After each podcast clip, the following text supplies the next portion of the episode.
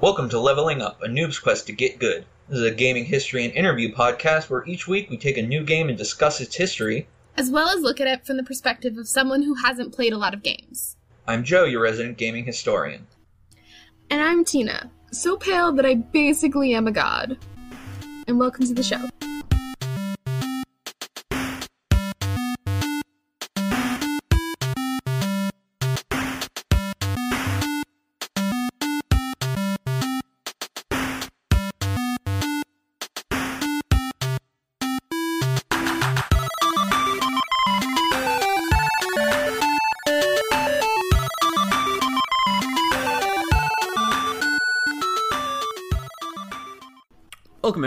To this episode of Leveling Up, a noob's quest to get good. Uh, so there's been a bit of a change in schedule. I mentioned it in the BL2 episode, uh, but in case you didn't listen to that, I'm re-mentioning it here. Uh, instead of Half-Life, this time we're going to be doing Hollow Knight. Uh, quickly, before we start, because of that, I just want to say that my prediction for Tina uh, is for Hollow Knight is going to be an 8 out of 10. Sorry to anyone who is really looking forward to uh, Half Life, but I was really bored by it. Yeah, that's uh, that's basically how that went. yeah, So, and I couldn't find a gun. yeah, I mean that's also fair. So, Tina, how would you explain Hollow Knight to someone else? So, Hollow Knight is a kind of dark Metroidvania where you play as a little bug creature and you slash your way through this uh, almost abandoned kingdom. And as you, you aren't really sure of what your mission is when you start out, but as you go along, you kind of discover uh, more and more, kind of piece by piece, what your mission is. And yeah, it's you're a little bug. Yeah. Uh, Tina pretty much hit the nail on the head with that one. Hey! Hey. Uh, It's a nail joke. We're not gonna make any more, I promise. Cause I'm a throttle Joe if he makes any more jokes like that. okay. Uh, you you are allowed one thread the needle joke, but that's it. yeah, I mean Tina, like I said, Tina pretty much did hit the nail on the head. Uh, she, it's a Metroidvania. That's its main genre. You could put things like hack and, hack and slash or platformer in there, but primarily it's a Metroidvania, heavily inspired by the original Metroid and things like you know, uh, Guac also, but mostly the original Metroid. Uh, Tina, what do you think of this game? I was incredibly nervous coming into this game because I have an incredible phobia of anything with more than four legs. It's disgusting. I hate it. Don't try me. We're not going there. No. End of story. So Joe kind of he dragged me kicking and screaming into this game, but at the end I kind of relented because mm, Half Life was actually worse than playing a game about bugs. Yeah, yeah, there we go. So I guess in the end, technically, this was my choice. But so I was very apprehensive about playing the game. But the at at the end of it, I came out the other side. I absolutely loved it. I feel I am all the better for playing for it or playing through it, and I'm so happy that we did it. Yeah. Um, and I personally am very glad that you enjoyed it because I, uh, I've been a Metroidvania fan for a while. I love Metroidvanias. They are one of my top tier genres in video games. Um, and Hollow Knight is among the top tier in that field. I adored Hollow Knight.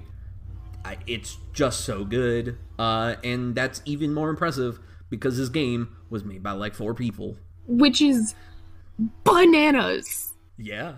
just you definitely told this you definitely told me this fact when we started playing the game and i'm sure it's stuck in the back of my mind somewhere but you mentioned it to me when i was about like halfway to kind of almost halfway through the game and that just really just blew my mind at that moment At just how three people and a composer managed to do all of this just how did it not take them 30 years?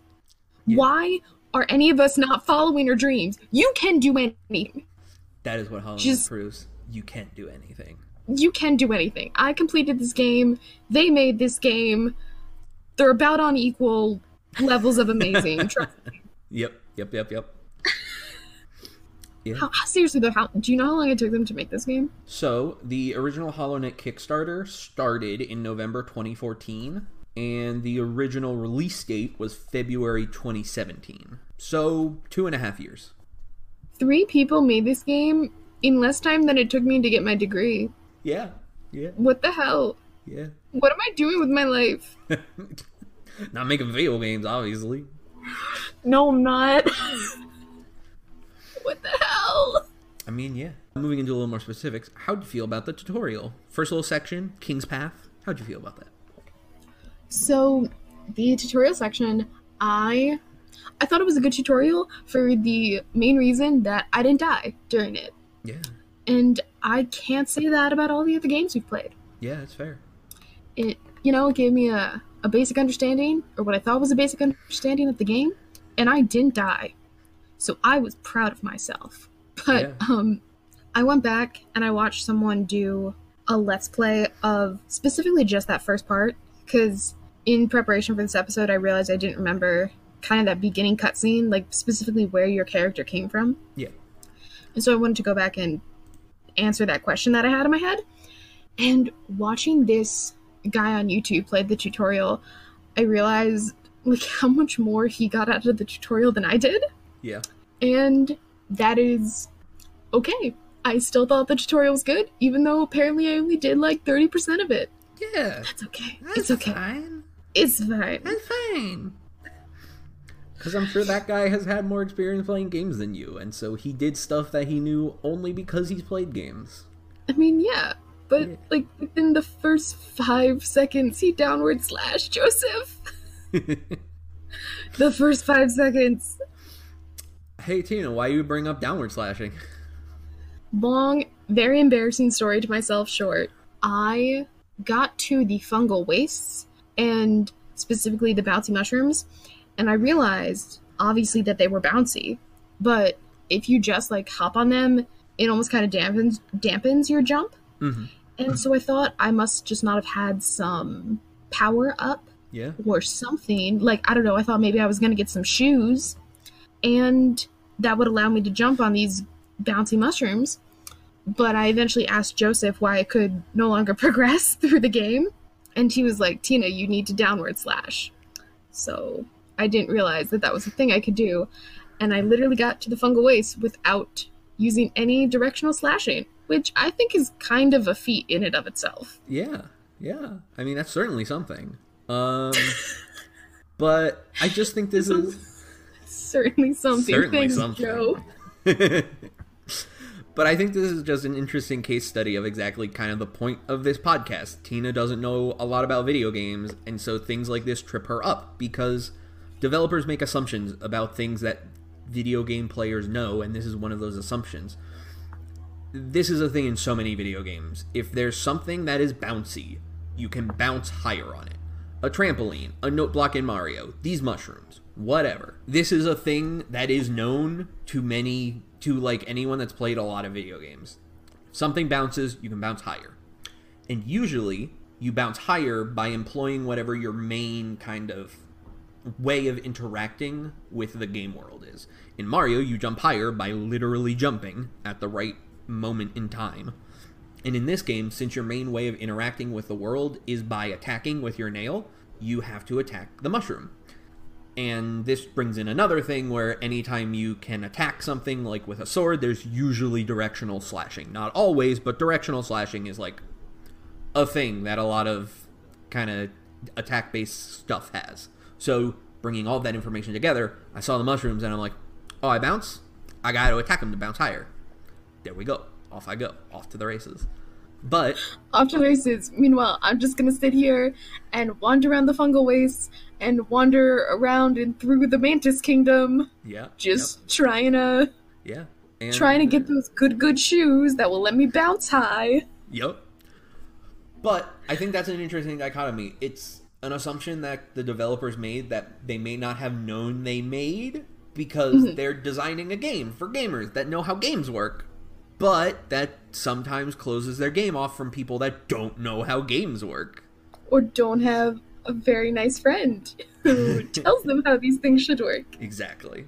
and obviously not obviously they probably or they shouldn't have necessarily needed to put kind of something that says oh you can slash downward like you can do it with your nail like this is how you interact with the mushrooms like obviously they didn't need like a big flashing sign but it definitely is a balance between how accessible do you make your game versus how hand-holdy does it feel Yeah.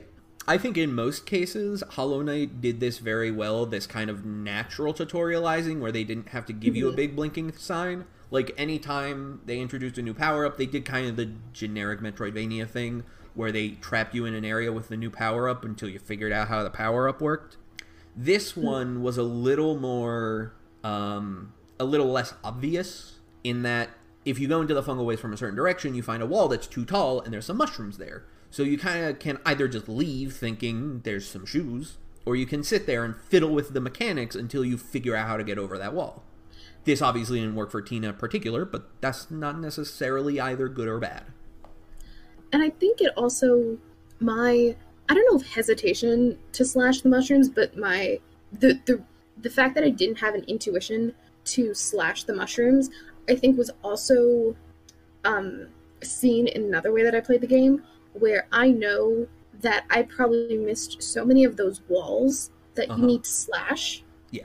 like i it's not that i had a problem interacting with the scenery with my sword but it was almost like this is a weapon. The weapon is used to kill things. So you should interact you should use your weapon to interact with enemies. Uh huh. It almost like not that it didn't occur to me to use it to interact with the world around me, but it Mhm. just like it, it was it was another switch that needed to be flipped. Yeah, but now you know if a whatever a game's kind of main means of interacting with a world is, even if it's an attack, that's how you interact with the whole world, not just the enemies. Or at least that's how good games are designed. Yes. So, how did you feel about the atmosphere of the game? The atmosphere of this game from very legitimately the title screen was everything. Yeah. the the the art style, the background, the music, most of all, it all came together and was just breathtaking at times. Yeah. I cannot get over how yes, this game was 2D, but they did this really cool layering thing where the foreground is just uh, outlines of black shapes. Mhm. the midground is where you're actually interacting. And then the background is just like this very fuzzy uh textured uh background. Yeah. and it's it, it gives the, a 2d game so much depth and it was so fabulous to look at. It was amazing. Yeah, that's uh that tech that depth technique is called parallax scrolling. It's uh how the different layers scroll at different speeds to give it the illusion of depth. Because obviously, the further away something is, the slower it's going to move relative to you. Mhm. Yeah, and Yeah. the something happened with this game that I find that I try to do with all the games that we play through, and whenever it happens, I find it so magical. Where after I finish the game, I will listen through the entire soundtrack, and if just listening to the soundtrack, I could picture where it would be in the game.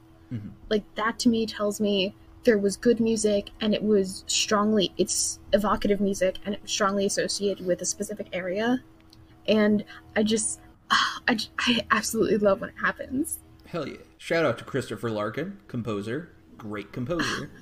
There are him and like one other living composer are like, like I love.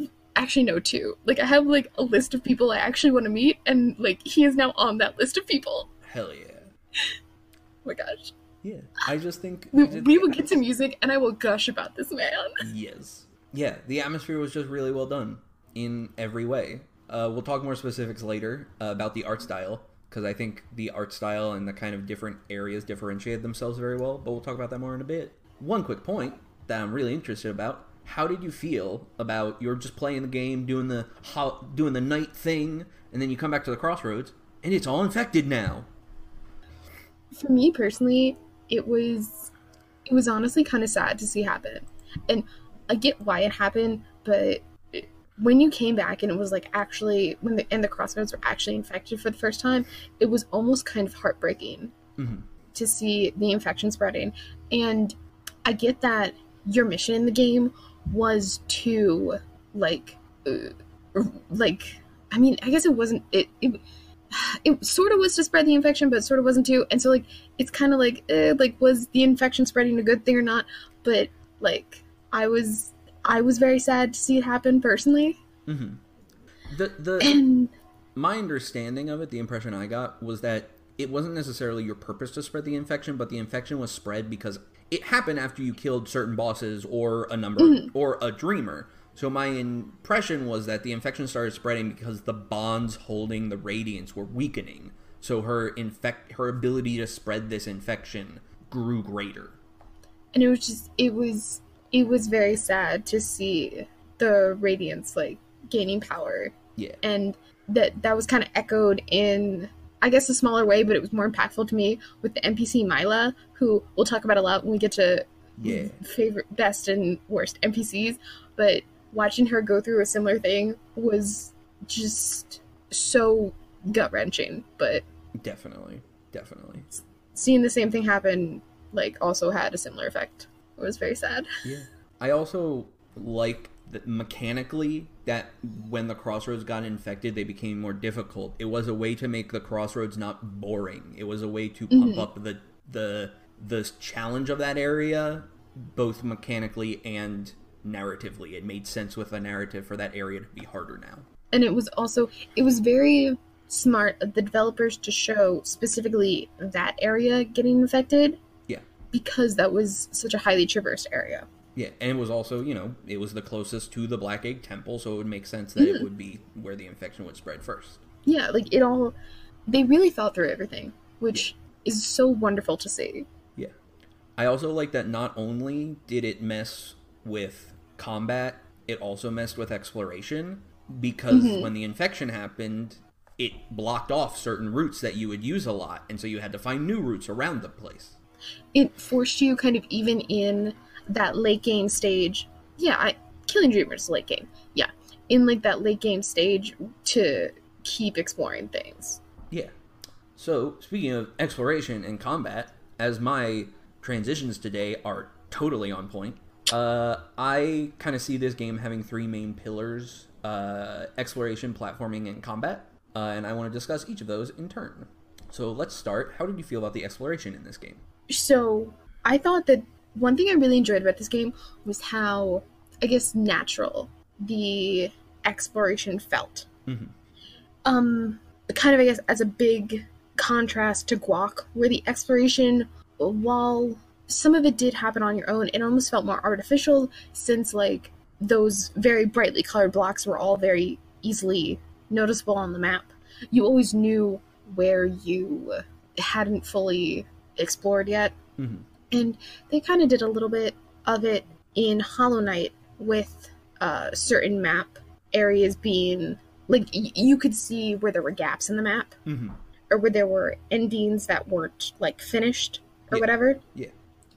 But there still definitely was a bit of remembering that you had to do on your own or just real actual exploring that you had to do to get into every nook and cranny in the Yeah. game. Especially when it came to like secret rooms, which weren't on the map at all, Yeah, and were exactly. completely something you had to discover on your own.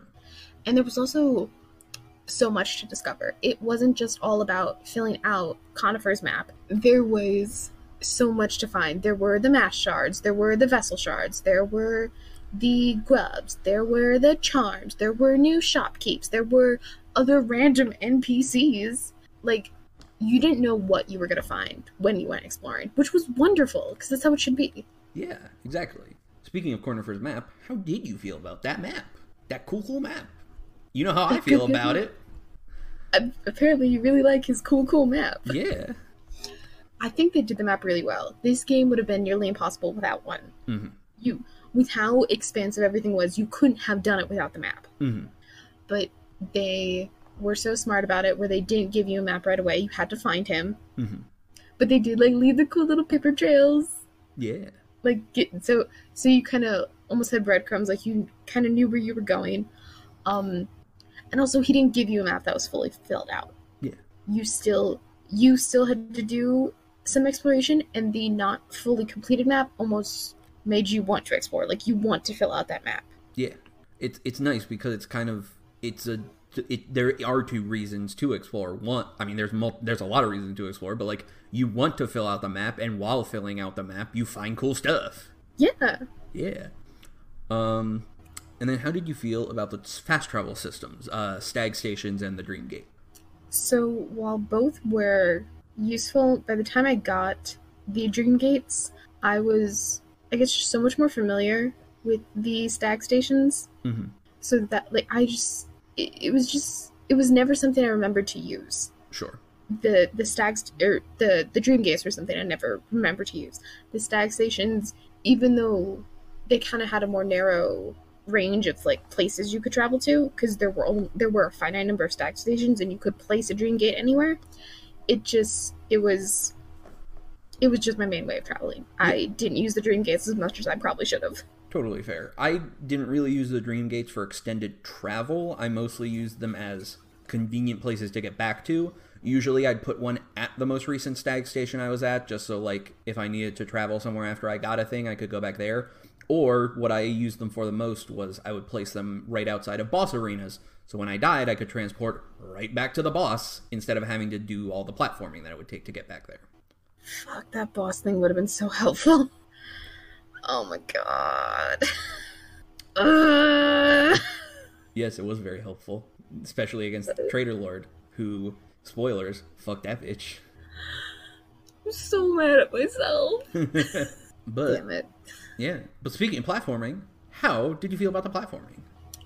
So the platforming was one of the things I really, or probably the pillar, I guess, that we're talking about that I enjoyed most about the game, because it was something I actually felt relatively competent at. Once you figured out down slashing, yeah. Yes, once I figured, uh, mm, I, mm, mm, even then, those mushrooms suck. the mushrooms I was fine with. The fucking bugs that were above the acid, those are the shits I had problems with. Oh my god. We're gonna get to this later. The fungal wastes suck. Eh, They suck. They can suck my dick. Yep. The worst. Yeah, the worst. Pretty bad. Pretty bad. regardless i the platforming was great it made the fact that there was so much exploring to do it made it not boring you Yeah. know Totally. very much in opposite to Shantae, you weren't just walking from one side of the screen to the next even though both games were just 2d Yeah, exactly. I definitely would agree with that. The yeah, I mean, I really like the platforming for the reason you said. Traversal is fun. It's it's it's a challenge to get from point A to point B. It's not just get from point A to point B. It's a challenge, and that challenge is sometimes mitigated, but in a more fun way. Because the more power ups you get, the more interesting and unique ways you have to get from point A to point B. Exactly. And it also the I think something that they did really well in this game was they recognized how hard the platforming was and they made sure to reward you at the end of really hard platforming things. Oh, definitely. Like it, you you didn't just earn rewards like shards or charms or geo at the end of combat. Yeah. Like if you put in the time and effort and explored this one really hard section all the way through, then there always was something there for you. Yeah, like so many of the grubs were at the end of the long session. One of the nail masters was at the end of the platforming section. Yeah. Yeah, definitely. And then final pillar, how did you feel about the combat? Oh my god. I mean, don't get me wrong, it was great, but this combat kicked my ass. Yeah. Like, even from the start. Like, I died to the Gruz mother more than once. The only reason I didn't die to the Gruzmuzzler this time is because I'd played a little bit before and I knew what she was doing. I'm pretty sure I died to her too the first time. But while the combat was super grueling, it was they did they they did a fantastic job. Mhm. The the bosses were so I mean, I'm not gonna say each was so unique, but like the big ones really Oh yeah. were so different and the the combat patterns like they, they at least me personally i never walked into a boss feeling confident Sure. even when i def- like even on the run that i defeated them i rarely walked in feeling confident Oh, definitely. and i feel like that says something Yeah. i feel like it also says something that there were a couple times i didn't think i was gonna finish the game and it was always because of combat Yep. Speaking of kind of combat and fighting bosses and that kind of stuff. I was curious. Did, how did you feel about? So there's this concept that happens in a lot of games in a lot of different genres, but I experienced it a lot in this game with certain bosses. Uh, you enter a kind of flow state. Uh, this was most obvious to me in the Mantis Lords fight. Yes, yes. Yes, where you're not so much playing the game as like this is going to sound so cheesy, but like you are the game. You have entered like a state where your reactions are intuition and not thought. You see the code. You uh, you see the matrix. Like I really think that a large number of the bosses in this game do that. Uh, Mantis Lords is the most obvious one, I think. And even better is I didn't fight them because I didn't do any of the Godhome pantheons, but the Sisters of Battle, which is all three of them at the same time. Oh my god. Like them and Hornet, I think is another Yes. one of those bosses. Did you I- feel that kind of? Hornet. Yes, I did. For me, I was gonna say Hornet the first fight. That's yeah, that's fair. I didn't. Fe- I didn't feel quite as much the second fight because, like, obviously, as like as the combat became more complex, hmm my gap in experience kind of got or became more obvious. That's fair. So, like, even though I was progressing, like in the game, there was just like I just didn't have as many hours Mhm. put into it. That's fair. so I didn't really feel uh, I like I never almost never felt that like endgame Okay. like Uh, during like For endgame me, state. there was like there was a few bosses that did it. Uh, you know, the like I said, the Mantis Lords. I think it. Yes.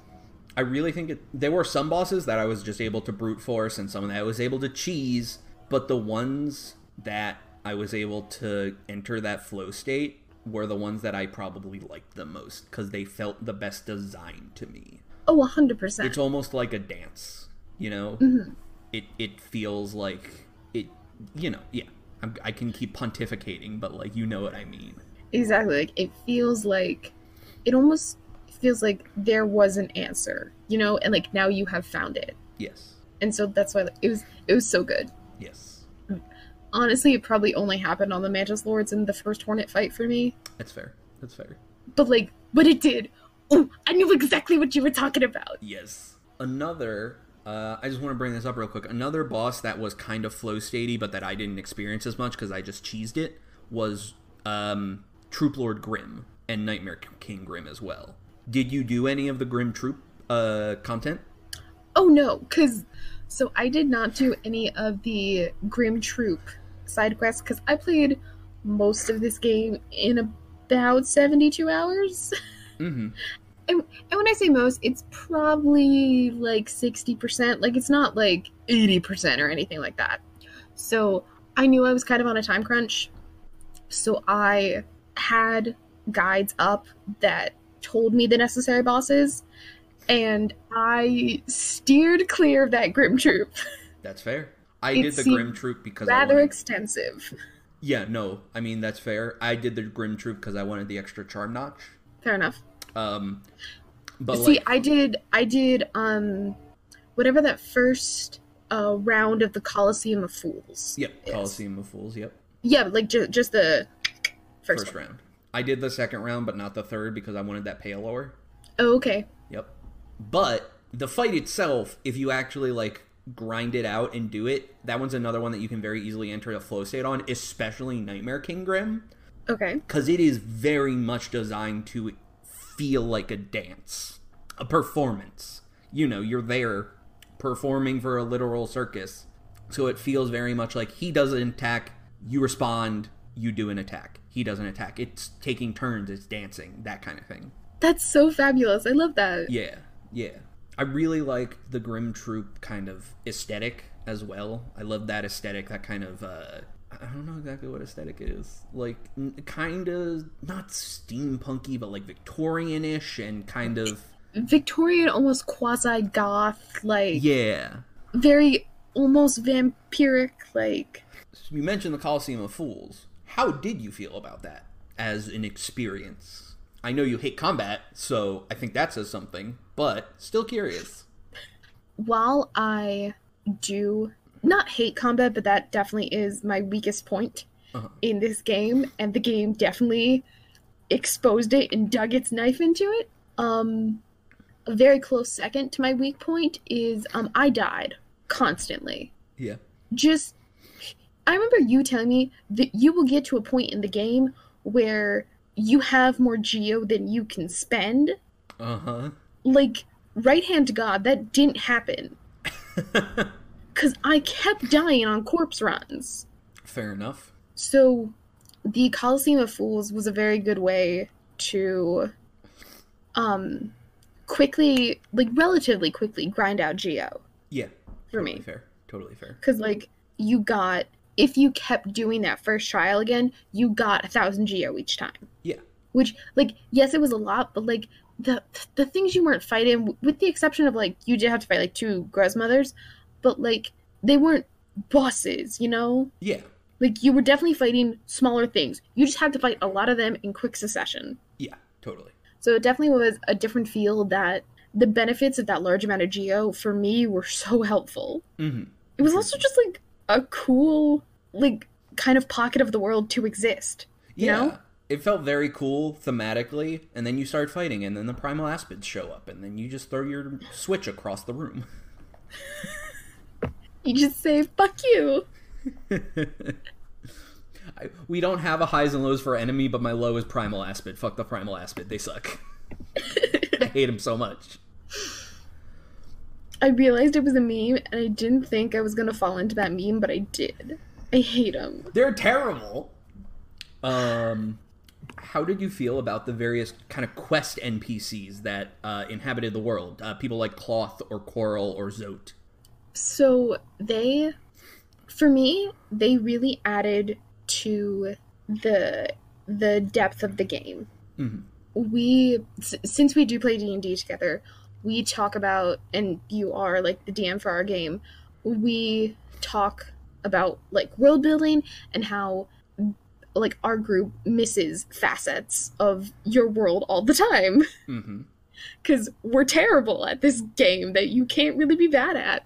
But it kind of the the quest NPCs like kind of echoed that for me, where they were they were avenues you did not have to take, but like they they were still there doing their thing.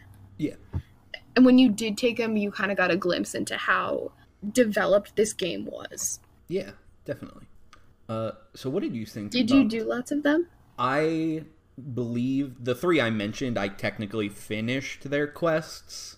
Uh, I finished Okay. Cloth and Quirrel for sure. I saw the end of them. It, Mm-hmm. I say quote unquote finished for Zote because like he made it back to Dirtmouth, but I didn't fucking do his dream boss because it was very difficult. Mm-hmm. And I'm like, you know what? I can get essence other ways. Fuck Zote. Fuck you, Zote. We're gonna get back to him too. Don't you worry. Excellent. Uh, how do you feel about the charm system as a whole? the charm system okay i like the idea i really really do Mhm.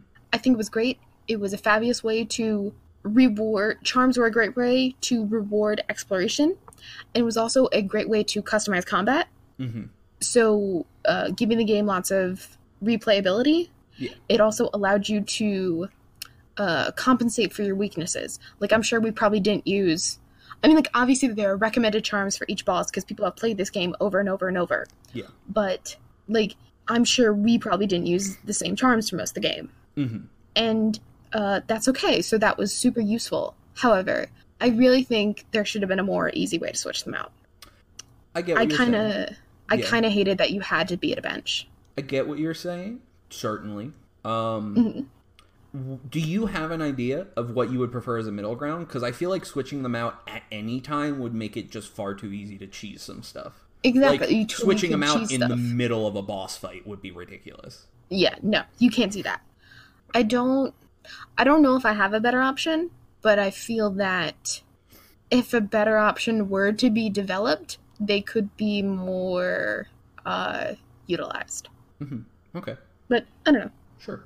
Um, yeah, I liked the charm system. I liked it enough to try and shove it into our D and D campaign. That didn't work super well, but whatever. I really, I really like the idea, and I really liked the fact that you could build so many different builds off of a fairly small collection of things. There's 45 Yeah.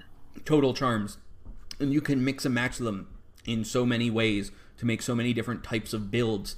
So one one minute you're a high damage melee build, and you sit down on a bench and you're a spellcaster, and I just think that's really cool. And you can so easily, like you said, customize for the boss or encounter or event that you're trying to get through. I also like this mechanic so much more than something like a skill tree Yeah, because it is reversible. totally. You know, like playing uh uh when we played Borderlands, I know that going through my skill tree, I probably made some mistakes. Yeah, I like late game I prob I I know that I wish I did things a little differently, but you didn't have that regret since it was so fluid, totally, totally. which was awesome. Yeah. Okay, moving on to a little more end game content. How did you feel about the dreamers themselves uh, not actually being bosses? Like, some of them had pre fights, like, there was the Watchers and there was Uumuu, uh, but the dreamers themselves were not bosses. You went in, you killed them, you absorbed them. That was it.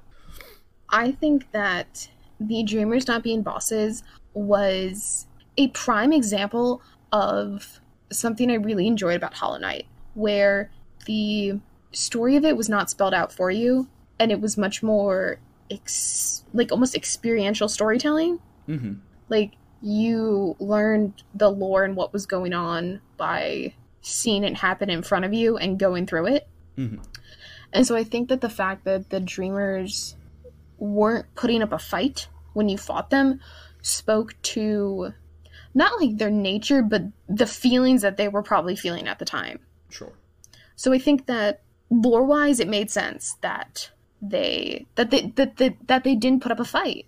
Yeah. And I I personally really enjoy this kind of storytelling as opposed to something where it's like like you get when no offense you read like Tolkien or George R. R. Martin books where it's like every little twig is like accounted for. Sure. you know, this is much more like like kind of Swiss cheesy. Mm-hmm. Or like you only get breadcrumbs. Okay. And so I liked it. Also, it was good because when you told me I had to get 1800 essence, I wasn't happy. I wasn't happy. I was like, oh, each of these little things are going to be like 10 essence worth. Like when you hit the trees, yeah. I was like, each of these is going to be like 5 or 10 essence. Great. I'll be done in no time. No, you literally have to pick up 1800 of them. Well, no, because there weren't 1,800 of them, but I get what you're saying. I mean, okay, like, no, but like, like Yeah. you get what I mean. Yeah. Speaking of that 1800 essence, how did you feel about the process of awakening the Dream Nail? Specifically, I'm curious, how did you awake it? How did you gather that 1800 essences? Which bosses did you fight? And then how did you feel about the process as a whole? So I I personally for me knew that bosses are hard. Yep. They are super super hard. So I I mean I kind of cheesed it. I looked up a guide to tell me where as many trees were and as many ghosts were as possible. Yep. So I could just like and I mean obviously like I killed the the three the three dreamers Mm-hmm. that like weren't real bosses. Sure. so I got I got I tried to get all my essence without fighting like like I don't want to have to go back and fight like the soul master. Totally fair. Yeah, Soul Tyrant is. Yeah. He really killed me. I, I, I think a lot of people have problems with him, yeah. I don't think that's exclusive to you. Okay, good. I'm glad I'm not alone there. You know, Yeah. Um I I did did- I did fight I did fight the False Knight dream boss. Okay, that's interesting.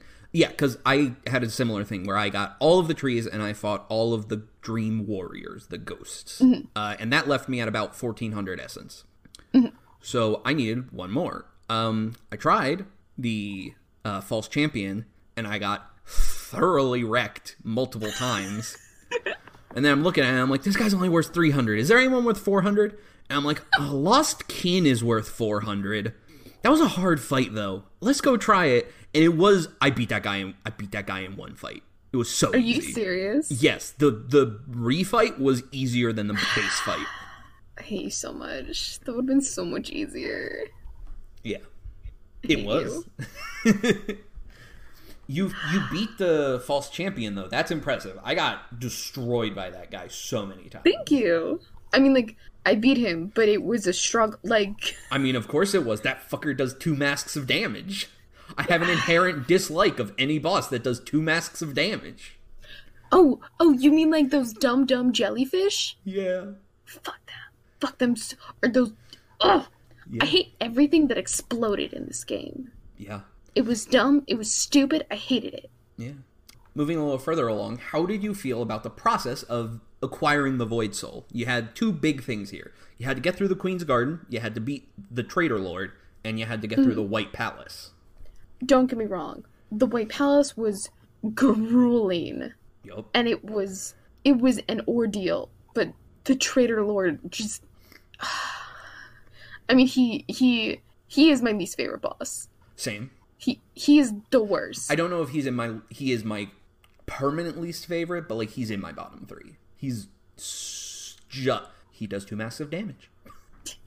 He does too massive damage. I hate him. Yeah. I hate him so much. It was I mean like you you you had to earn those pieces. Oh yeah, definitely. Those were those were two of some of the hardest things I had to do in this game. But we we talk so often about difficulty curves. It it made sense. Like, yeah, I was mad that he did two masks of damage and like those buzzsaws will haunt me tonight, Yup. but cuz I literally beat it this morning. Um but like it was it, it made sense. I can't be too mad at it. Sure. Uh, question. I assume you did, but did you do the White Palace with Hive Blood? Yeah, oh, of course. Of course. Yes.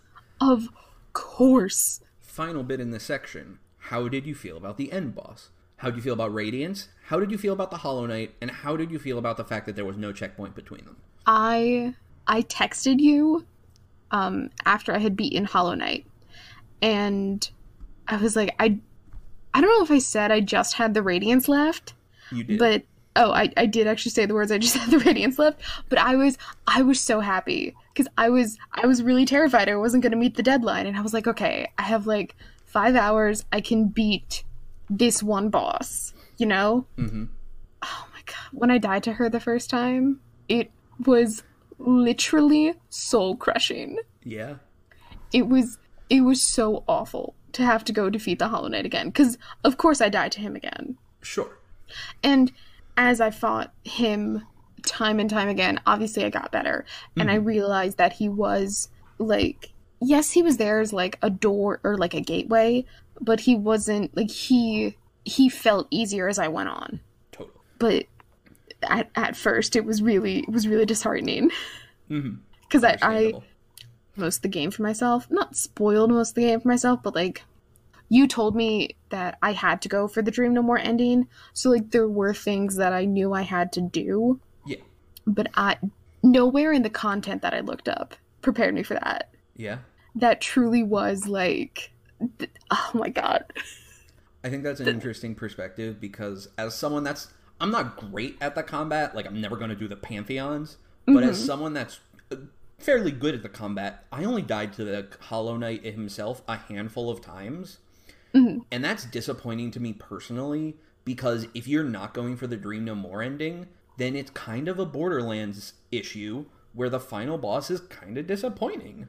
yeah he's kind of like a pushover Yeah, exactly. If you go for the Dream No More ending, you're good because the Radiance is a fucking ravaging bitch. But oh yes Hollow Knight himself is just kind of easy. i mean And I understand why they did that. They did that so when you had to refight him so many times, it wasn't a slog to get to the Radiance. It was just kind of disappointing if you weren't going for that ending. I think I think part of it. I mean, I think the the majority of the reason was because so the gateway to the radiance was not super punishing. hmm Like so, y- but I think also part of it was if you did not go for the dream no more ending and you went for uh, one where you didn't have to fight the radiance. I think it was supposed to feel kind of empty, you know, like I guess that makes sense. it was it was supposed to evoke that kind of emotion because it is a game that like s- since it is a metroidvania like i don't know maybe they wanted that kind of feeling of non-completion to be there. And so you did go back. and it also feels it also feels hollow be- because that fits thematically kind of mechanically like you said story wise like you won but did you really win the radiance still around it's just in a new host that sucks still yeah. and it's hollow it is it is almost the definition of a hollow victory right like you've won but Yes. you really won and Oh, so that's so good. I did. I did. I didn't put together the idea of like hollowness. I love that. yes uh but Also, I think part of it was just because how easy. I mean, like as the Hollow Knight did become easier for me. Like the the time the run where I did beat the Radiance, I know I didn't die to the Hollow Knight, mhm. and it really made my victory against the Radiance like all that more not astonishing, but like there there was a comparison there. You know, yeah So there was a comparison between the two victories, and it was awesome. Definitely. So, how did you feel about the Radiance fight then? we talk about endgame bosses so much, and I really think this nailed it. Yeah. I, th- th- this is this is my one nail pun. They they nailed it. It was you you had to have every skill. Yeah. Not not not like every power up, but like there like there was the dashing, there was flying, there was you something I didn't expect to master, which was the leveled jumps. hmm Like with her uh horizontal spears. Yeah.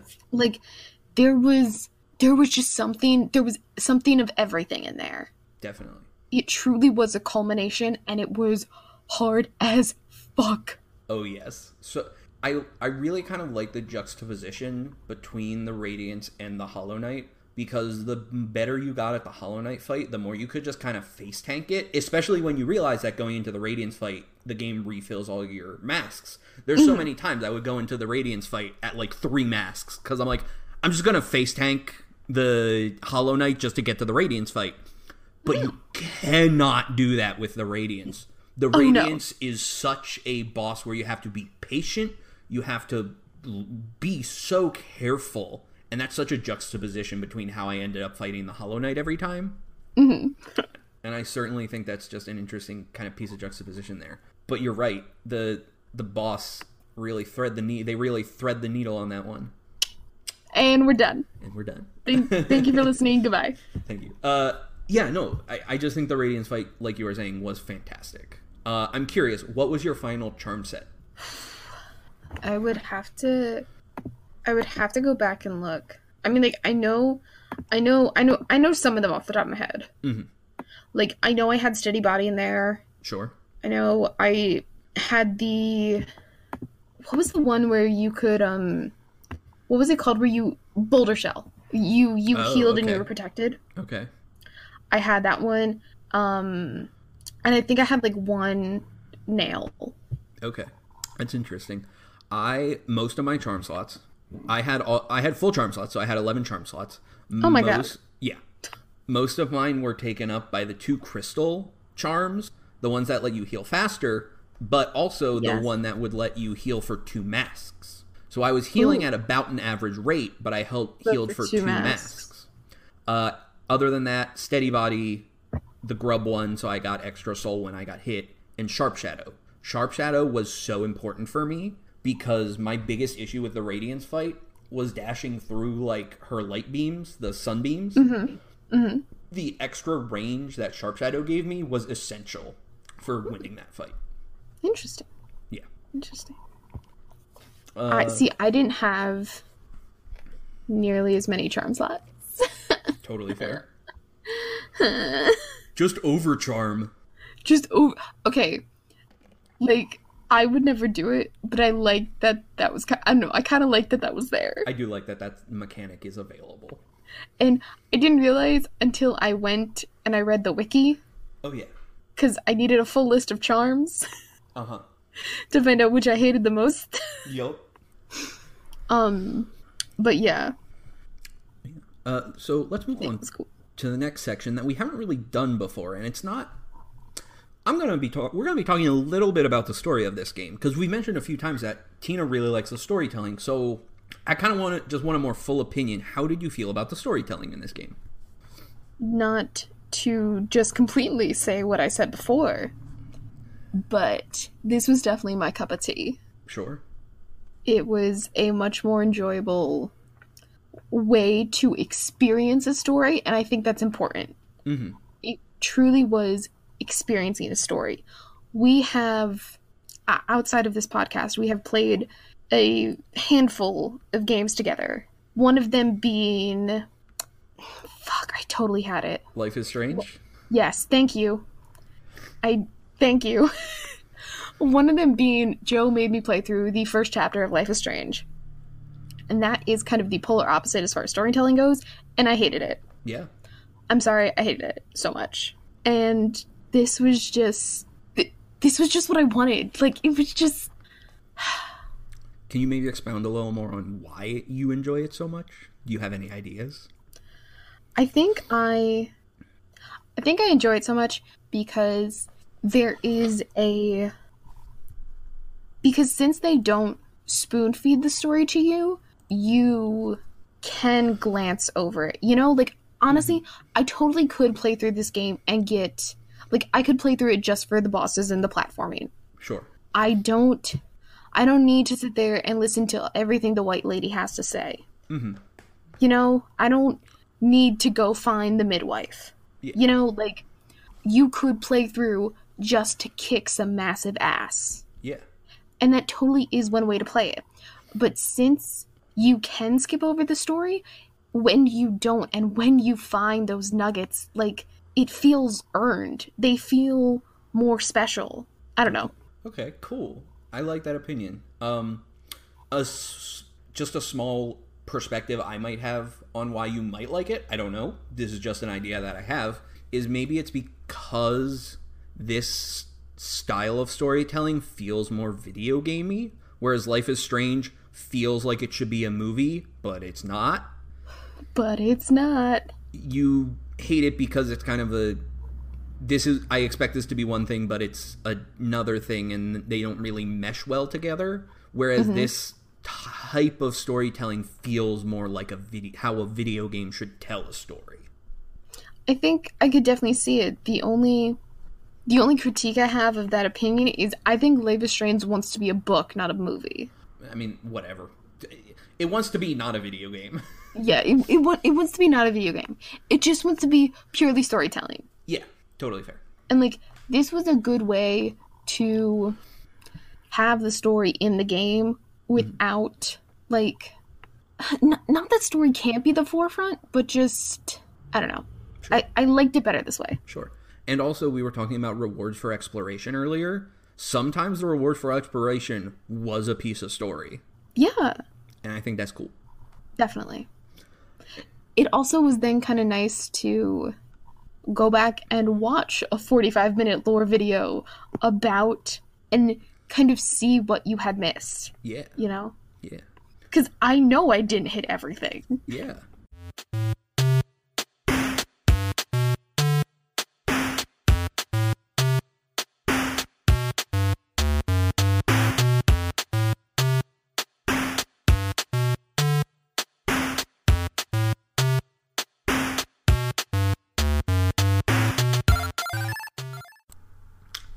Hi everyone, this is Joe. Uh, I'm just dropping in here, you know, kind of mid-roll thing that we're starting.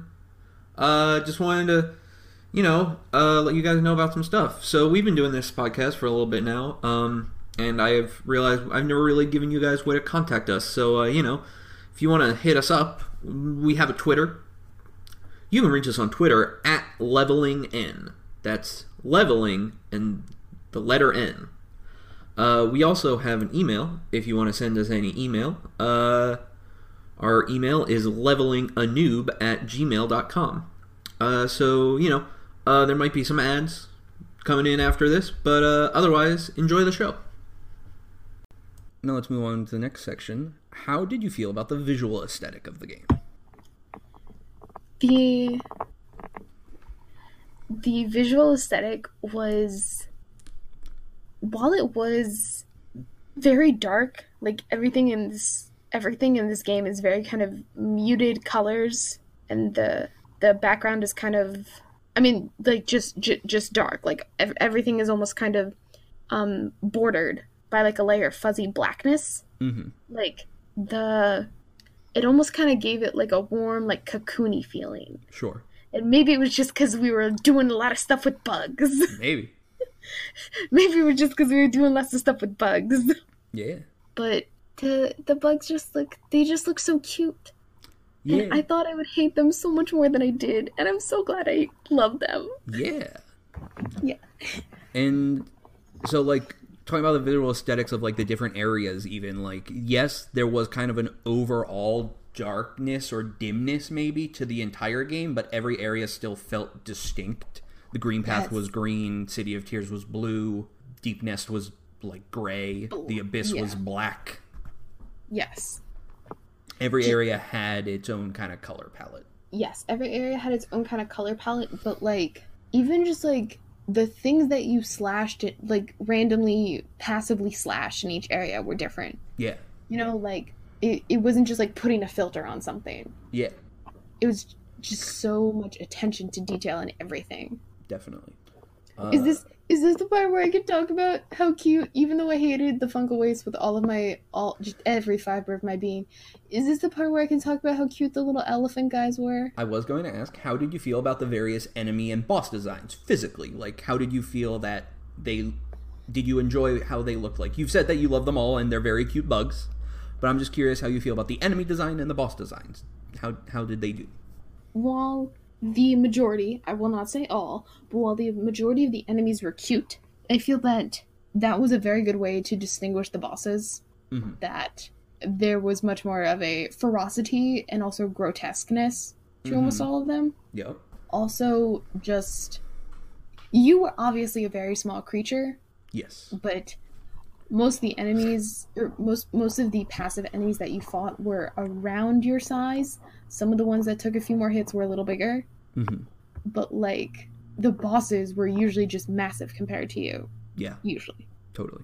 and i think that aesthetic choice it created like a sense of grandeur that really helped with the feeling surrounding the boss fights versus just traversing through the uh just through the world at large. Totally. You know, like when you step into a boss arena and you see it coming, like you see like oh there's a door and there's a big square room and then you step into it and the music changes and the boss usually like does some awesome entrance move and screams. Oh, yes. It's so good mm. every time. like walking through and hearing the music change like every time just, just it just gets me. It just gets me. Yes, also the the tiniest thing, but like when you first face the radiance and you jump up to the pedestal and it says challenge and you challenge and then you find out you're fighting the fucking sun. yes Like, oh my god. like just the scale of it i mean like you are a bug but the scale of it Yes. Uh how did you feel they did on stuff like attack windups? Like so a lot of kind of this type of game and also kind of like Dark Souls is a lot about being able to predict your enemy's movements. How did you feel they did on that in the animation of the game? i feel like they really i don't think i can pinpoint a boss where i think they did a bad job with that Mhm. were some better than others eh, probably Traitor Lord sucked. I mean, okay, yes, the Traitor Lord sucked, but like, I don't know. I never felt super surprised by any of the attacks of the attacks. I think they did a good job telegraphing them, Mhm. and not just made it all the more not embarrassing, but it you had no excuse when you failed. Totally. It purely was just your skill. Totally. But that also made it all the more rewarding when you eventually did beat them and you realized how much better you had gotten. Uh-huh. I actually kind of really enjoyed that. Yeah. I, I enjoyed that style of combat. And now's the part where you get to gush. How did you feel about that soundtrack, Tina?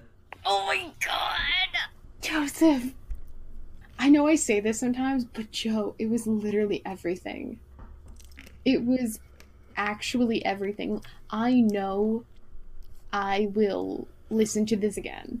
I've been listening to the soundtrack for like a week straight.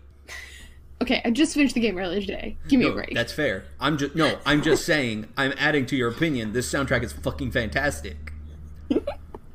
So, I very legitimately fell in love with the soundtrack from the beginning. Like, the opening title screen where you click start, Yes. like where you kick play, click play game. And something that I really liked about this was specifically that opening song and some of the more calmer songs and uh, music that backed kind of calmer areas felt very reminiscent of a certain composer. His name is Debussy, or Debussy, depending on how you say it. But he is a 20th century composer, and he's some of his stuff is a little kind of uh, avant-garde for more like as compared to more like classical, um, like Western classical music.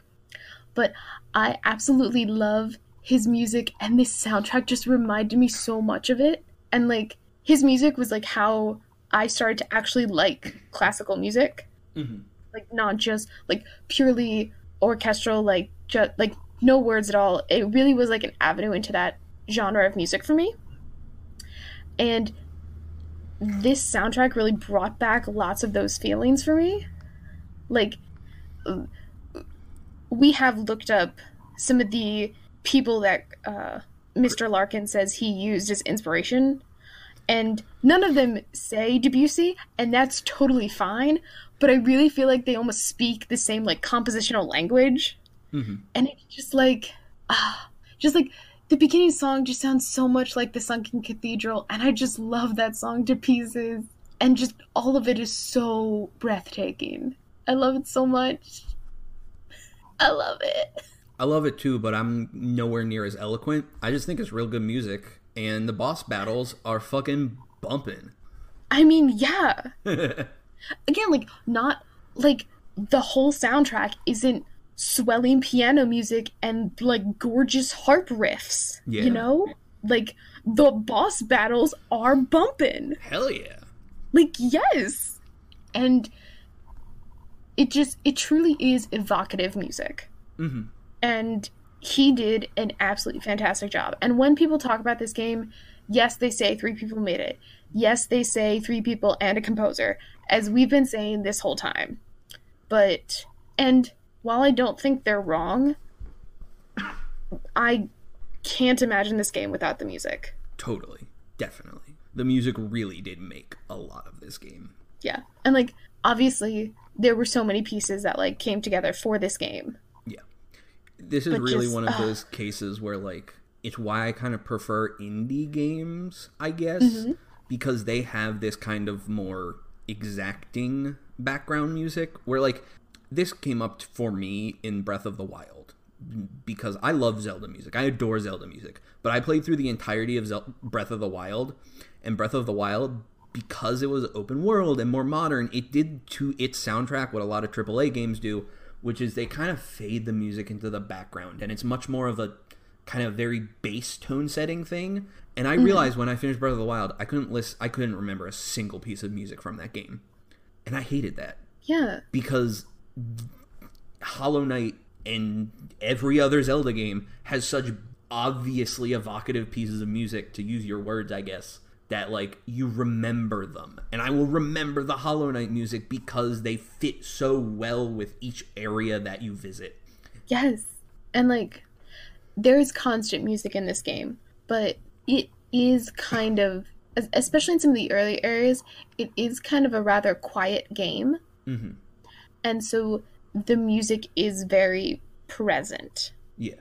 And like cuz like obviously just like bugs don't talk. They don't make a ton of noises. Like occasionally you will hear like they're skittering on the grounds, but like there's there's no big animal noises. There's no you, you're just in the earth, so there's no like ambient like construction noise or anything like that that you would find above ground.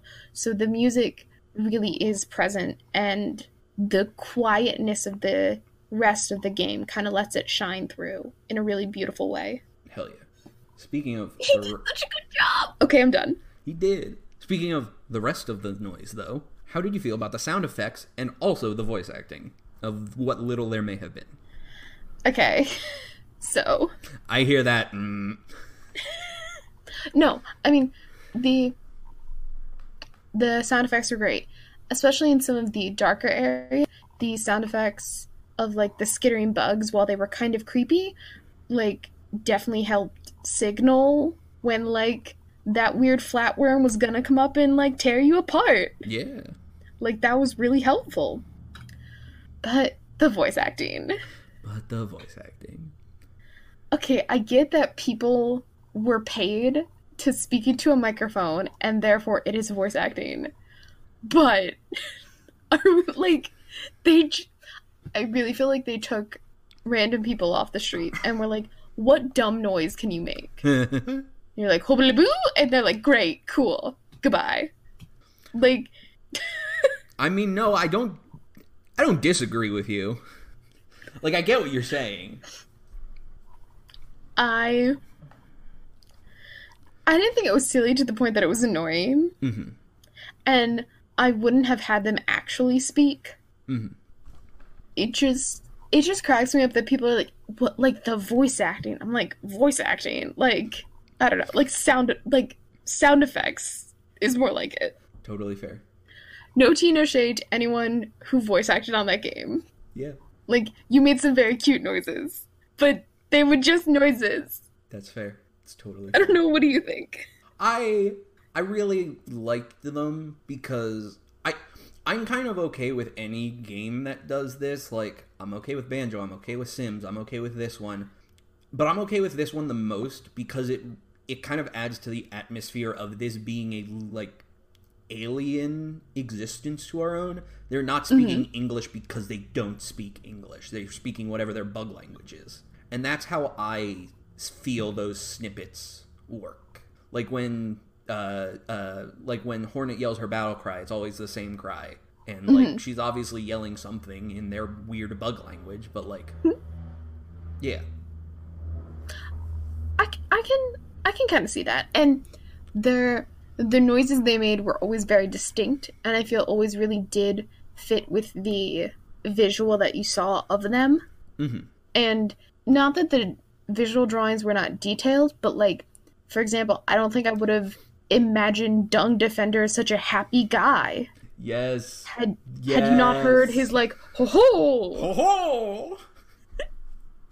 So to some extent, it definitely did add to the game. It just makes me smile when you call it voice acting. Totally fair. These people are obviously very talented, though. Yeah. So now we're going to move on to the section I like to call highs and lows, where we talk about our favorite and least favorite parts of different sections of the game. Tina, we're going to start with areas. The different areas. What were your favorite and least favorite? My absolute favorite, hands down, no question, was City of Tears. Same. There was, it's it's no contest. Yeah. The atmosphere, the world building, the design, and then everything that went into the City of Tears was just so fantastic. I could go on, but it's literally just gonna be all of the positive things I've said times a million. Yes. It's just beautiful. Yes. Now to be a little more constructive, how about your least favorite though? Oh, my least favorite was um I mean, okay, so I have two here. Okay. It was um and both I hate both of these, not hate, but they are my least favorite areas for very different reasons why I love City of Tears, but it's Deepnest and fungal wastes. All right. Okay. Tell me more. Just cuz they just kicked my ass so hard. Just That's fair. That's just- fair. oh I- god. Deepnest is not my favorite, but it's near the top of my list purely because of how atmospheric it was. They were going for a certain atmosphere that was kind of signaled by Cornifer's whole thing. Like every other area, there was the paper trail leading to Cornifer, and he would like hum his little song. That didn't happen in Deep Nest. Mm-hmm. And that kind of set the whole scene for that entire area, and I loved what they did with that area, personally. Mm-hmm. My least favorite was Queen's Garden because fuck Traitor Lord. See, I hated him. I don't think he was enough to ruin the area. Also, there was okay, fuck Traitor Lord and also fuck getting to Traitor Lord because there was a number of times where you would sprint. I was using Sharp Shadow a lot because I love Sharp Shadow, and I would dash across, but I would dash too far because Sharp Shadow gives you that little bit of extra distance. And I would mm-hmm. dash across those falling platforms, and even though I didn't land on the platform, platform still fell. Platform still fell. So I tried double jumping back onto the platform. Platform's not there. I die. I mean, yeah. I just thought that I loved the aesthetic of Queen's Garden. There is not an area in the game that I dislike the aesthetic on. I love the aesthetic of every one of these areas, but the Queen's Garden was almost too obnoxious in its platforming for me. Okay. That's fair. For me, Deepnest was and Deepnest was the creepiest and obviously that's what they were going for. Mhm. But it felt the most buggy to me. I you mean- know, like Yeah, that's understandable. That's 100% what they were going for. And it worked. that that that definitely is a credit to them, but like that was the least enjoyable time I had playing the game was when I was in Deepnest. Like it like there were just times where like I could feel them crawling on my skin and I'm just like, okay, it's not fun anymore. oh my god, like the first time a spider crawled in from the foreground, I nearly shit my pants. Oh my god, stop. okay, move on. What's next? Um NPCs. Okay. The worst by far was Zote. Hated him. Okay, why? I'm sorry. I don't I don't care what anyone he sucked. I hated him. Okay, why? He was just I just I hated how ungrateful he was, okay? It's totally fair. I Totally went fair. through all that trouble and he was an ungrateful little prick. And then you fucking fight in the Coliseum of Fools and he's useless. Exactly. I'm like just get out of here. Totally fair. My least favorite was Midwife just because I was incredibly creeped out by her. I mean, okay, yeah, she was creepy and she like did try to eat you. Yeah. It it felt Oh, yeah. very uh it felt very um oh shit. What's Bo the the face changer. Yup. Thank you. You knew exactly where I was going. Yup. Yup. We have not talked about this before, but that is what I got too. Yup. Uh what about your favorite though? My favorite was Myla. Yeah. She was. I remember. Because for some reason, I really thought the crystal. What were they called? Like, I thought the crystal area.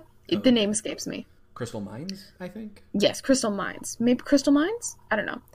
I really thought the crystal mines was going to be the second area. Okay. Like, I didn't. I was I was on the complete opposite side of the map to Greenpath. Sure. And so I kept like entering that entrance so often, and I just always heard her humming her bright little tune, and she was just so cute, and she was so happy. And then, like, to see her slowly become consumed was just that was that was an instance of wonderful storytelling that also didn't like it was related to the main story but like it wasn't like she wasn't a main character Yeah. like it was just it was wonderfully put together Yeah. and so sad Yeah. Uh because then she like fucking attacks you I know. and i was like stop it you were my favorite I know. Uh, my favorite personally, I talked about NPC quests a little earlier. Quest NPCs. Mm-hmm. Did you finish Cloth's quest? no i did not So, I love Cloth because if you finish Cloth's quest line, she helps you out on the Traitor Lord fight. really And Cloth got the how do you want to do this on Traitor Lord, and I was so pumped. But yes But Cloth has a very similar end to Myla in that she got the how do you want to do this, but the Traitor Lord killed her at the same time. And then you can talk to her ghost afterward, and she's still so happy, even in death. She's like, That was a wonderful battle. Thank you for this. I can finally go to rest knowing that I fought a battle of great whatever. And it was like, ah. stop it It was so good. Uh, next, what about favorite and least favorite moves? okay so least favorite super dash Really? yes Why? I just. I know you can damage enemies with it, and I know you can travel very quickly with it. I felt like, Oh, you're I talking just- about you're talking about the crystal heart. yes. Sorry, Yeah, I thought oh. you were. Yeah, I understand. Continue. No, no, no, not not the normal, not the normal dash. Like the The crystal. I thought heart, you meant sorry. like the upgraded dash, the like No. void dash. Crystal Heart, understood. no. Void Dash is tied for my favorite. Okay. I was just. It didn't fall into the category of too good to use because, like, obviously all these things were limitless. Yeah, But just like I just, I felt like it was something I used the least. that's fair. My least favorite were the nail arts because I never used them because they always felt like the charge up on them was just ever so slightly too long. And I know that you could there was that charm that would decrease the cooldown on it, but like even then I'm just like that's a, that's like that's like a two charm slot I could be using on something else. Oh, two two slots over here when you have freaking eleven. Yeah, But I used all 11. I'm sure you did. Um, I just I, I I just never used them, except against those armored guys, the armored like big armored guys in Deep Nest. Mm, mm-hmm, That was like the only way I knew how to defeat those guys. Mm-hmm. You use the like standing charge one because that'll like attack twice, so it does one attack to break their shield and another to actually damage them. Okay.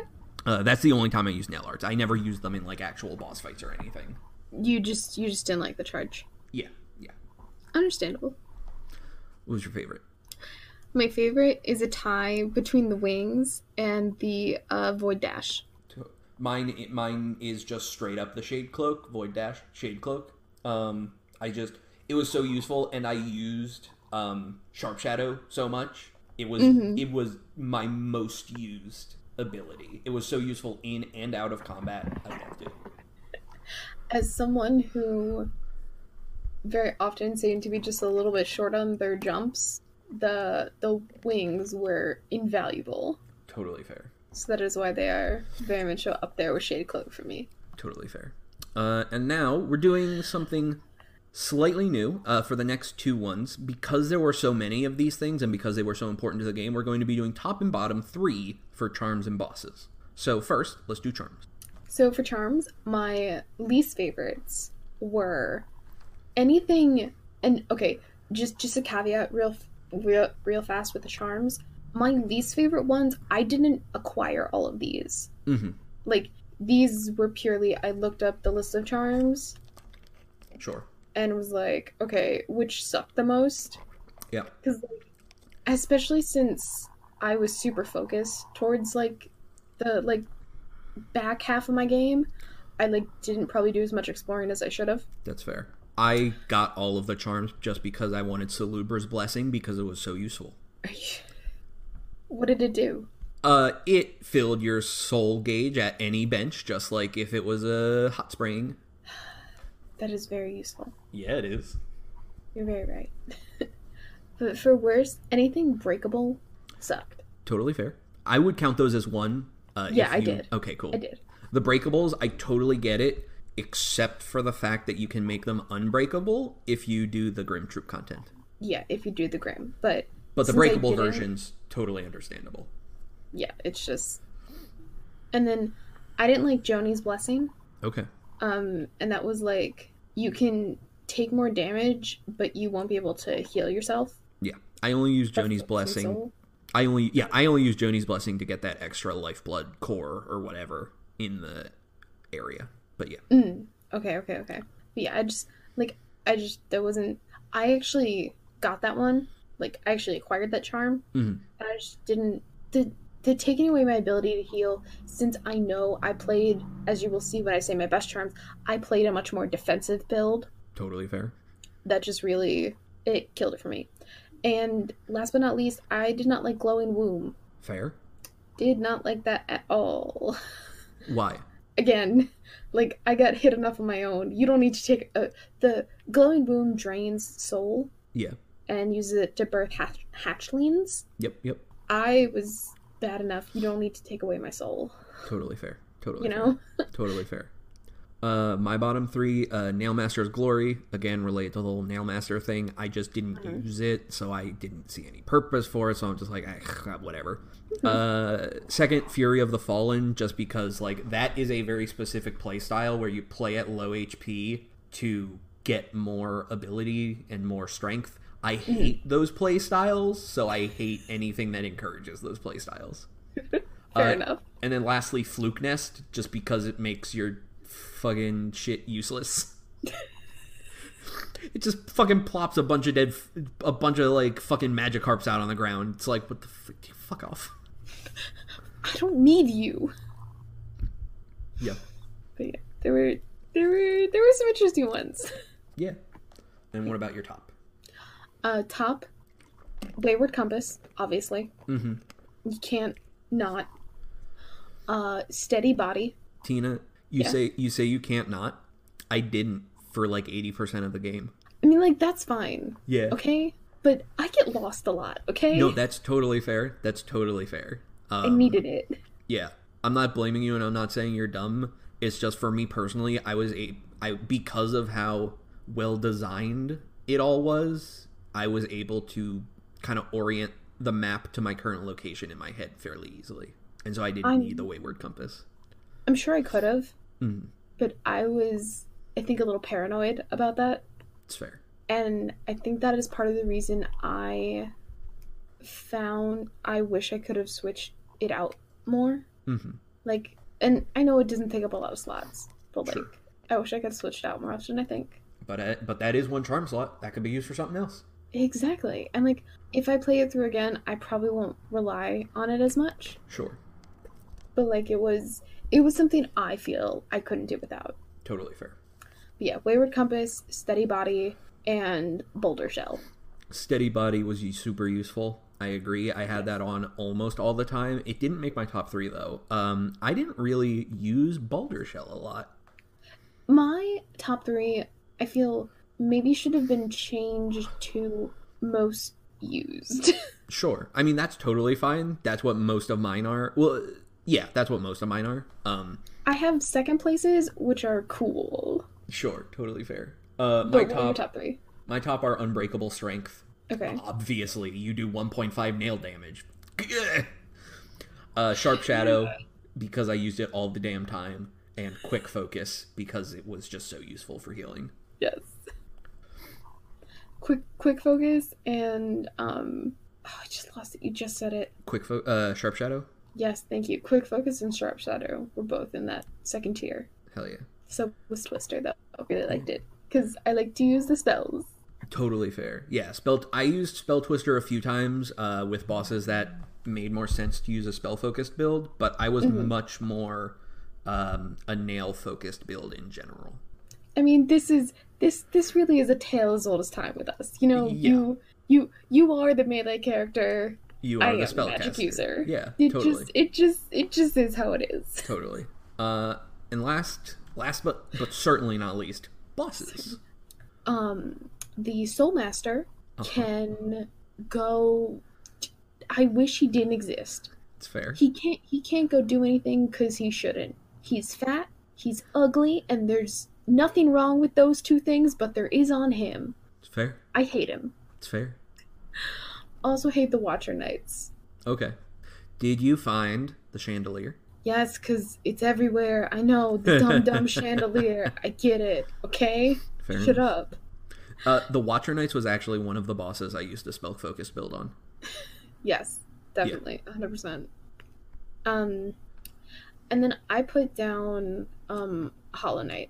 Really? Yeah, because like his comparison, like coupling him with the Radiance, I feel adds to the Radiance, Uh huh. but that coupling does nothing for him. Totally fair. And on his own, he's like by by the time you defeat him last time, he's boring. Yeah. And if you just kill him once, like we said before, it's a hollow victory. Like Yep. I d- there's there's nothing there for me. Yeah. Uh, my least favorite, uh, number one is Traitor Lord. I just had so much trouble with him, and I just hated him. I love Cloth's storyline, but I hate the Traitor Lord as a boss. Yes. Um, second, Nosk. I love the aesthetic of Nosk. I loved the lead up to Nosk. Seeing your dude walking through the tunnels, and you're like, "What's that? Who's that? That's another me. What's happening?" And then you get to the boss room, and it's a fucking boss. That was great. The boss itself, hated it. Hated it. I just fought him a little too early for my skill level, and so I had a really bad experience the first time. And I, he was, he was. Um, and then Okay. lastly, I lastly I hate Uumuu because I hate any boss where you have to rely on an NPC to make him vulnerable. Mm-hmm. I just don't think that's good boss design, and I just hate. I just didn't like that one. I just didn't Also- like that one. Also, because jellyfish aren't bugs. That's also true, I guess. Like, I get it. It's a meme in the community now, but jellyfish aren't bugs. Yeah, yeah. I ev- I even I even tried to science like the shit out of it, and was like, oh, like maybe they're from the same like, like genus or something, or no. Yeah. Totally understandable. And what about No. your top? My top, I love the Dung Defender. Yo, same. His fight itself is fine, but his personality is fantastic. There, there's so much personality. It's absolutely fabulous. I literally, t- I literally text you all caps when I started fighting him. I found my new favorite boss. His name is the Dung Defender. yes, and it's like this isn't a super funny game, but he had like just like the slightest bit. Like he he was a poop boss. Joe, he was a poop boss. But, but I didn't do this because I didn't do his uh, dream boss fight. But if you do his dream fight, it expands on his like backstory. He was one of the mm-hmm. like five knights of the mm-hmm. Pale King, and he's one of the like only. He's like I think he's like the only one left alive, and he has these mm-hmm. little like dung statues of all of his friends, and like he just misses them so much. Okay, that's that's so sad. But one of them is the another one is still alive. But that's okay. Nope. Wait, which one? Oh, sorry. Yes, the Gray Grey Lady. Mourner. Gray Mourner. So totally. Well, I completed her quest and she blinked out of existence, so I don't know if she's still alive in my save. Okay, she's still alive in my save. That's fair. I'm unsurprised you didn't do that quest. Your love story is very precious. Okay, bring your own flowers. yeah. Um. Yes, Dung Defender, fantastic. What's your next one? Um, Hornet as a whole, but specifically Hornet Part Two. Yes, totally agree. That is I also on my list. I loved the idea. Like, who sets traps during a boss fight? I know. I love. I loved Hornet's boss fights. I loved both of them. They both had Mm-hmm. flow states for me, and I also I haven't gushed about this enough. I love Hornet as a character. She's just like Yes. she's so sassy. Yes. I love her. She's like one of the few. No, sorry, I was gonna say one of the few people's personality in this game. That's a fucking outright lie. but like she, ah, she's so great, and also I'm so fucking excited for Silksong. Yes. Oh my god. Hornet is wonderful. she's so wonderful and it's also like it's so nice to have and I don't know you you kind of see that like zote pops up every now and again and Quirrel's there too and you Cornifer always has his maps but like to have someone who's like there so much more often than all of them you Yes. know Yeah. it's like i don't know Yeah. she's wonderful She is. Fucking best bug waifu. yes like Uh, you told me that at the beginning i'm like i don't want a bug waifu joe and now you're like all in on the bug waifu. i'm i'm here for it Yeah. I mean, like saying it out loud doesn't make me okay, but like I'm here for it. Yes. And then what your last one? What your last one? Radiance. That's totally fair. Uh Radiance is like my fourth. I t- I loved the Radiance fight. It was great. I liked the Mantis Lords fight more though.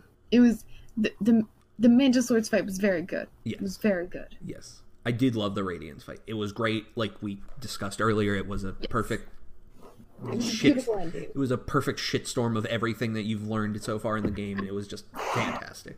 I just like the Mantis me- Lords more. I mean, that's fair. For me, it really just was like chef kiss, like perfect and just chef kiss. Yes. Uh, any closing thoughts? Hey Joe, I think I like Metroidvanias. Hell yeah! I still don't like bugs.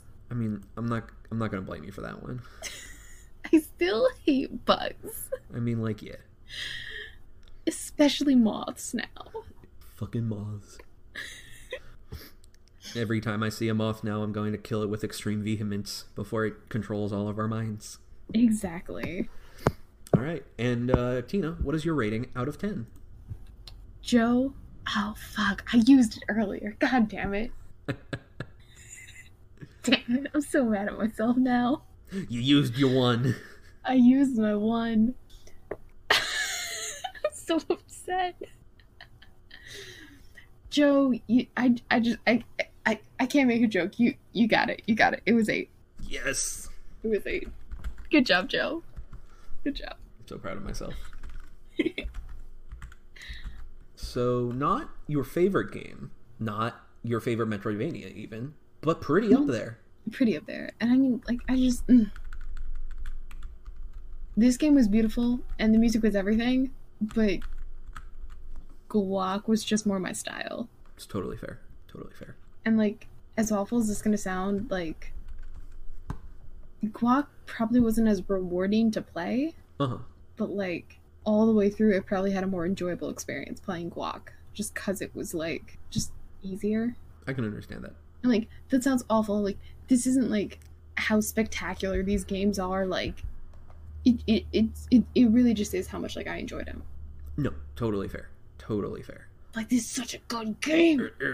Uh, for me personally, I like this one better. This is my. I think this might be my favorite game we've played so far. That's really tough to say. We played some very good games. I adore Katamari, but this might be my favorite game we've played so far. It's just so good in so many ways. For ex- it's exactly what I love about video games. I forget what I gave Katamari, but this blows Katamari's dick off. You gave Katamari a six. Yeah, that feels right. I I could even go up to an eight point five. Honestly, like. Mm, Mm-hmm. All right. game. that's it for this uh, fortnight's episode of Leveling Up. Join us in two weeks when we will be playing Crash Bandicoot, which I am going to predict Tina gives a 5.5. And I'm gonna predict I call it Banjo Kazooie at least ten times. All right, everybody. See you next time. Bye.